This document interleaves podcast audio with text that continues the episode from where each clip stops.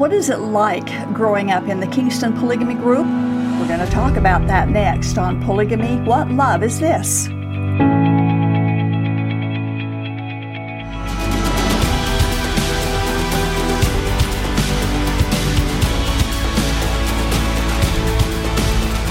Many books have been published in the past few years that have dealt with the stories of people who have managed to escape the abuse and the violence of contemporary Mormon polygamy groups. Most of the books have been written by people from the FLDS, which of course is Warren Jeffs' group. The, um, and then there's just a scattered few who uh, have written from different groups. And then, of course, there's been other books that have been written that tell stories of people from various groups, um, revealing the horrid and the hellish abuse that polygamy groups are notorious for heaping upon their members. It's good that many stories are being made public, and we hope escapees continue to write their stories and publish them in books. But until now, there have been no books written by former members from the Kingston polygamy group detailing life growing up in that particular group. Today we have as a special guest the author of the first book written as a first-hand account and not holding back on any ugly details of life in the Kingston polygamy group. So, to get on with this, I would like to welcome and introduce the author of this book entitled The Leader's Daughter, Nicole Maffei. Thank you, Doris. Thank you so much for having me. Oh, well, thank you for coming. Thank you for agreeing to come and, and verbalize much of the story that you've written. Where can they find your book? Um, it's available on Amazon, um, paperback or ebook. And paperback. we're hoping to do an audio soon. Oh, good. That's yeah. good. And of course, this is the paperback. As soon as I heard it was out, I ordered it from Amazon, and and I've read it all the way through. And then, of course, contacted you. Uh, and thanks for agreeing to come on and share your story. Thank can you. can readers, our viewers, get a hold of you in uh, in any ways? Do you have contact information? Yeah, I actually have my email address at the end, and I love emails. I love feedback. So, okay, okay. and that would be Nicole Maffei seventy five at gmail.com. Mm-hmm. Okay. Now, not only were you born and raised in the Kingston group, you were one of the dozens of daughters of the leader, Paul Kingston. Yes. Mm-hmm. And that's why it's called the leader's daughter, because he's the leader of the group, the prophet. One and, and only. And you're his daughter. Did you did that give you special prestige growing up to be the the leader's daughter? Or did it uh, did it seem to heap more burden on you because of your parentage? Um, well, I felt like it was more of a burden. In fact, I even go into the book where I I didn't know he was my dad until I was about six years old, mm-hmm. and so when I found out he was my dad, then I knew that I had originally, or let me back up. So I'd originally had like this vision of someday meeting my real father, and he was going to come back and he was going to love me, and we are going to have this amazing relationship. And then when I found out who my dad actually was, then I knew that any chance of having that kind of relationship was going to be gone mm-hmm. because he has too many kids, he has too much responsibility. We always knew that, that we were just not important to him. And he, I mean, it took, it was two hours before we could even see him mm. sometimes. Like, it was just, yeah. yeah. Okay. It was okay. a sad day. so, so, it wasn't a great prestige then to be the leader's daughter. I didn't feel like it was. I know that a lot of his kids did feel differently, and because they they thought that they were better than everybody, but to me, then I just was kind of heartbroken More about burden. it. I want to read what you have written on the back cover, and we'll put this up on the screen as well. But it says, At the age of 17, I decided to leave the polygamous cult I was born and raised in to embark on my journey of freedom. My story follows this journey from the beginning, stopping along the way to explain the culture in a way that has never been done, to the end where I finally find healing and begin to develop a sense of normalcy after my trauma. That's a journey. It is. It was a journey. It, it's a journey. we, when we leave, when we all leave, we all have our own journey, and they all take us different places. And yeah. and and so it takes courage for you to put this journey in the book and share it. Reliving memories, some of them not very fun, some of them quite yeah. painful. Why did you decide to write the book and what do you want to accomplish by having written it? When when I first sat down and decided to do a book, it was about 10 years ago, and I originally wanted the story to be of a be of a therapy to me and I wanted to. That was originally why I ended up writing the book, is because it was a therapy for me to kind of get it all out, to be able to put it in a narrative and just remember the experiences and kind of let them go a little bit. Yeah. And then when, and then about five years ago, then I actually decided that I was going to publish it because I knew that there are a lot of other victims that are in this in similar situations and not just from polygamy. Right. And so I wanted to I wanted to reach out to all victims and kind of show them that you know there is light at the end of the tunnel. If Mm-hmm. you keep going, there is something that good that can come out of it. Mhm. Good. Good. Well, we, we do hope and pray that you have accomplished and that you do. This book does accomplish what it needs to. Thank you. Um, by the way, Nicole was on our show um, about five years ago. Yeah. And the link is on the screen if you want to go back there and watch it after we're done with this one. Or you can go to our website, whatloveisthis.tv, click on the year 2013, and scroll down to episode 6.21. And so that that uh, interview was, was not too long after you actually left permanently, was it? No, it was actually um, probably it was about three years after I left. And, and, and you're still going through a lot of turmoil inside. I know it takes a while to, Yeah, to yes. do that. Yes, um, now, I know the bu- book has been released only a few weeks, not a month, right? That, Yeah, that about a we're month. doing this. And this is a delayed show, so it's going to be a few weeks before this show is, is um, released. And so, just for our viewers to know, um, it's only been out a month at this point. Have you had Mm-hmm. good response? Um, I've had a lot of good feedback so far. Everybody has been so, so amazing and so supportive, and I've just I've loved hearing everybody's feedback. Um, my obviously people that are still in the community have not had the same positive feedback. Obviously.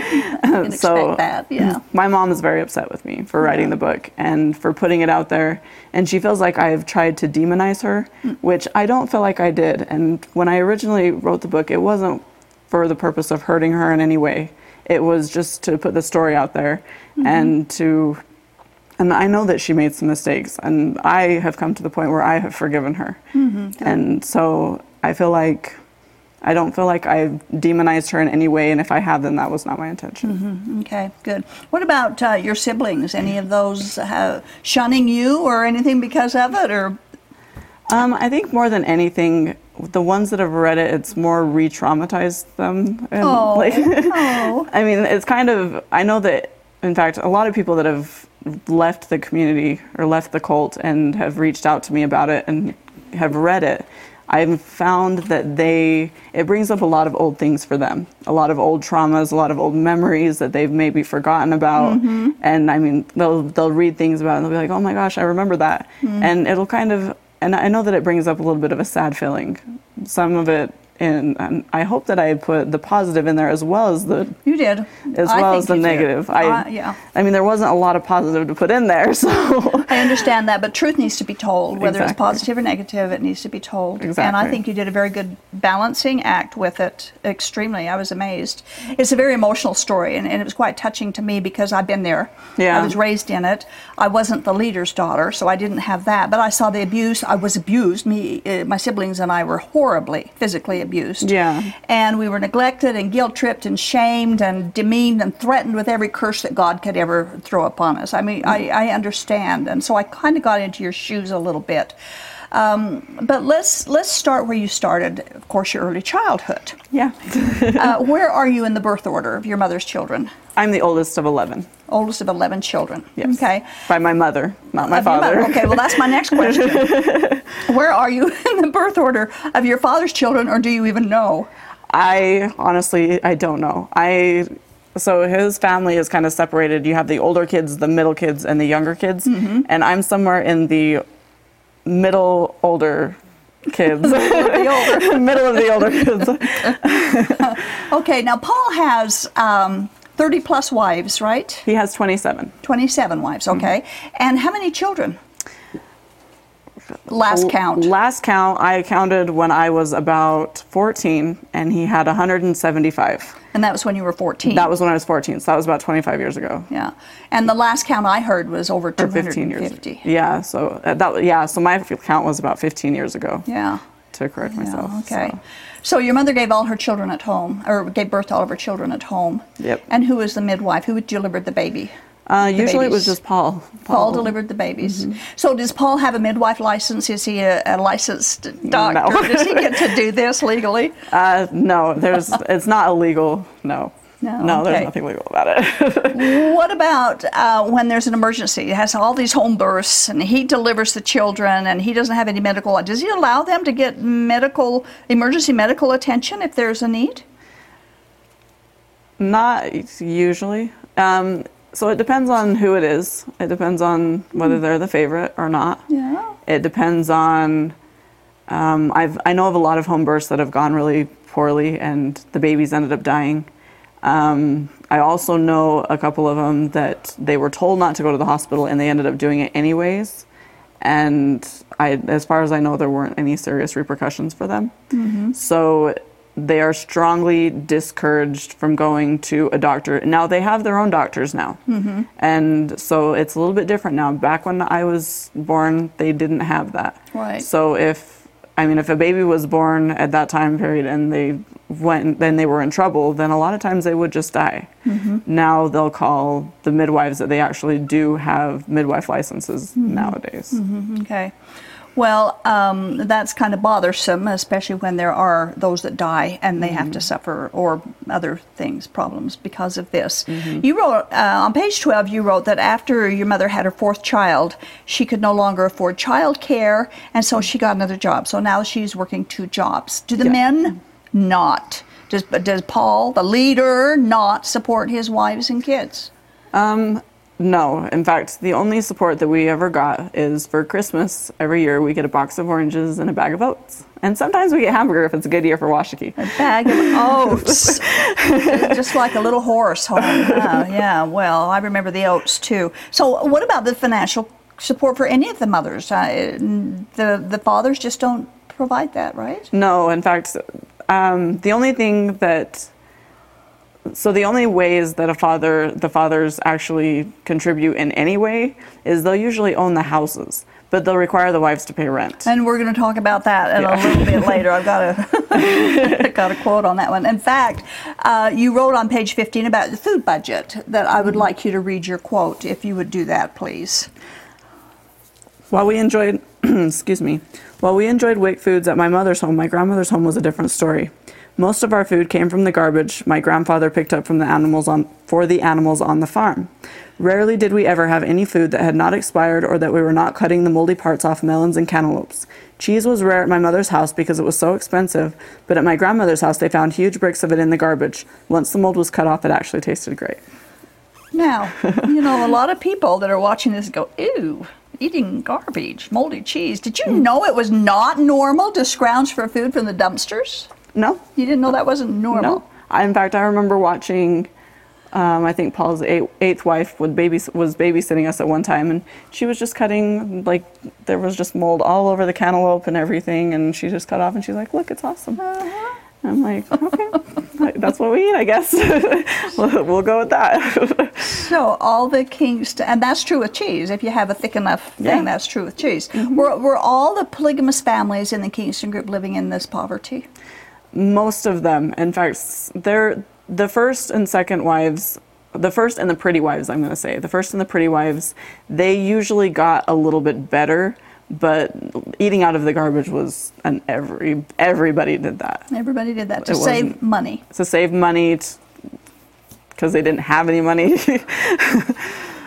and and that's one of the the control Mm-hmm. um, the, the controls that the group has on the people is we don't have money that Mm-hmm. they have on the people well, we don't have the money so you can't spend it if we don't have it and uh, we need to save every penny we can so don't Mm-hmm. yeah, exactly. unless you can get your food from the garbage Right. so what kind of a diet are the people in the Kingston group required to maintain and, and tell us about the cleansing routines and the various diets to clear up health problems that may arise So with so the typical diet is oats and raisins for breakfast. Oats, and, raisins. and milk. Now this is raw oats, not cooked oats. Yes, absolutely. And then for lunch, usually it's whatever. So it depends on how your mom cooks. If your mom knows how to cook with oats and potatoes and beans, then you're good. But we didn't. We rarely had hamburger in most of the families. My mom did a little bit more with the meat. I know that most of Daniel's family didn't really have meat. Period. Um, we did. Mm. We had the oats, pretty much oats, beans, and rice, Mm. and whatever you could scrounge up to flavor it with. And and and the Kingston Group is worth about a billion dollars, something like that. yeah. How much of a p- important importance does diet play in the rules of the king? In other words, um, the word of wisdom. Did you follow the word of wisdom real closely? Did they take it further than Joseph Smith even had written? Yeah, they took it a lot further than Joseph Smith. So the word of wisdom states that you can't have any hot beverage, which indicates coffee and tea, um, no tobacco, which indicates smoking, no alcoholic beverage, um, kind of the the th- same things that the Mormon Church practices as well.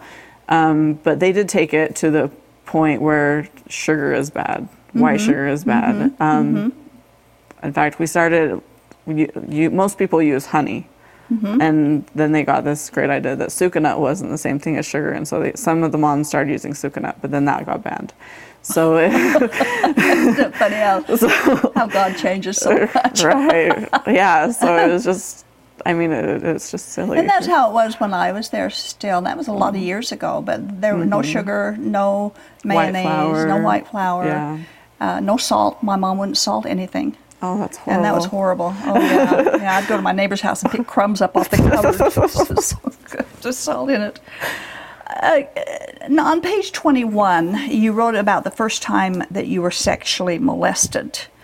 Explain what happened and how old you were and what relationship to you your molester was. So the first time um, I was six years old. It was, um, so I was six years old. I was with one of my friends, and we had, she used to get babysat at my house by one of my aunts, who was also only a teenager. I think she was 14 or 15 at the time.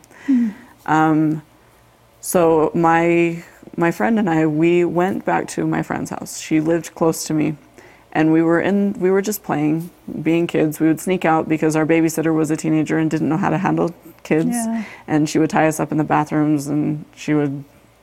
I mean, she would beat us. She would lock us outside. She would lock us in our bedrooms. I mean, it was just, it was terrifying. Ni- nightmare. Uh, yeah so we so we had snuck out um, we were so we were playing and these boys climbed in the window and they were they came in and they they raped my friend and they used objects on me. I was only six years old and they weren't. I wasn't big enough for them to insert themselves i guess. I don't know how much to go into this but um, later, actually, since my book has come out, I've recently found out that the so it was one of Daniel's wives that walked in on the situation. Mm-hmm. I've recently found out that she knew about it the whole time and Wow. never told my mom. Wow. She tried to tell Daniel and the girl's mom, but they told her that she was lying. Hmm. And they and it, it never got to my mom, which for me, I feel like I've kind of punished my mom for that for for a number of years, and so that was one actually one thing for me that I was able to forgive my mom for Yeah, because yeah. she really didn't know. She, and, and you thought she did. And I thought that And she did, Thought she did. yeah. Uh, were, were, the, were your molesters um, related to you? Yeah, they were all from the church, from the order. And so they were what cousins, half brothers, Um, I I believe they were first or second cousins. first or second cousins? I haven't done the I know haven't done the family tree on that one yet. Well, it- how can you do a family tree with those guys? My it's word. branches. Well, and, and I know this is a tough subject, but you said you're wide open for, for anything, and it is in your book. So Mm-hmm. later, you were molested and raped several more times. Mm-hmm. Were your molesters always your relatives? Yes, until I was 18 and I left, and because I had been abused so many times, I didn't know how to. I didn't know what abuse meant. I didn't Yeah. know Yeah. like I mean this is something so it happens all throughout your life and then all of a sudden you're 18 and you're supposed to know that this is wrong, that this is mm-hmm. abuse. Yeah. And that wasn't, I mean, that's not the way it works. That's not the way it works in the Kingston group. Yeah, so I was actually raped again when I was 18 by a friend of mine because I didn't know. And you didn't even know it was I didn't it know was it was- rape No, until I someone else said that. Did you know that was Yeah. that was rape? Exactly.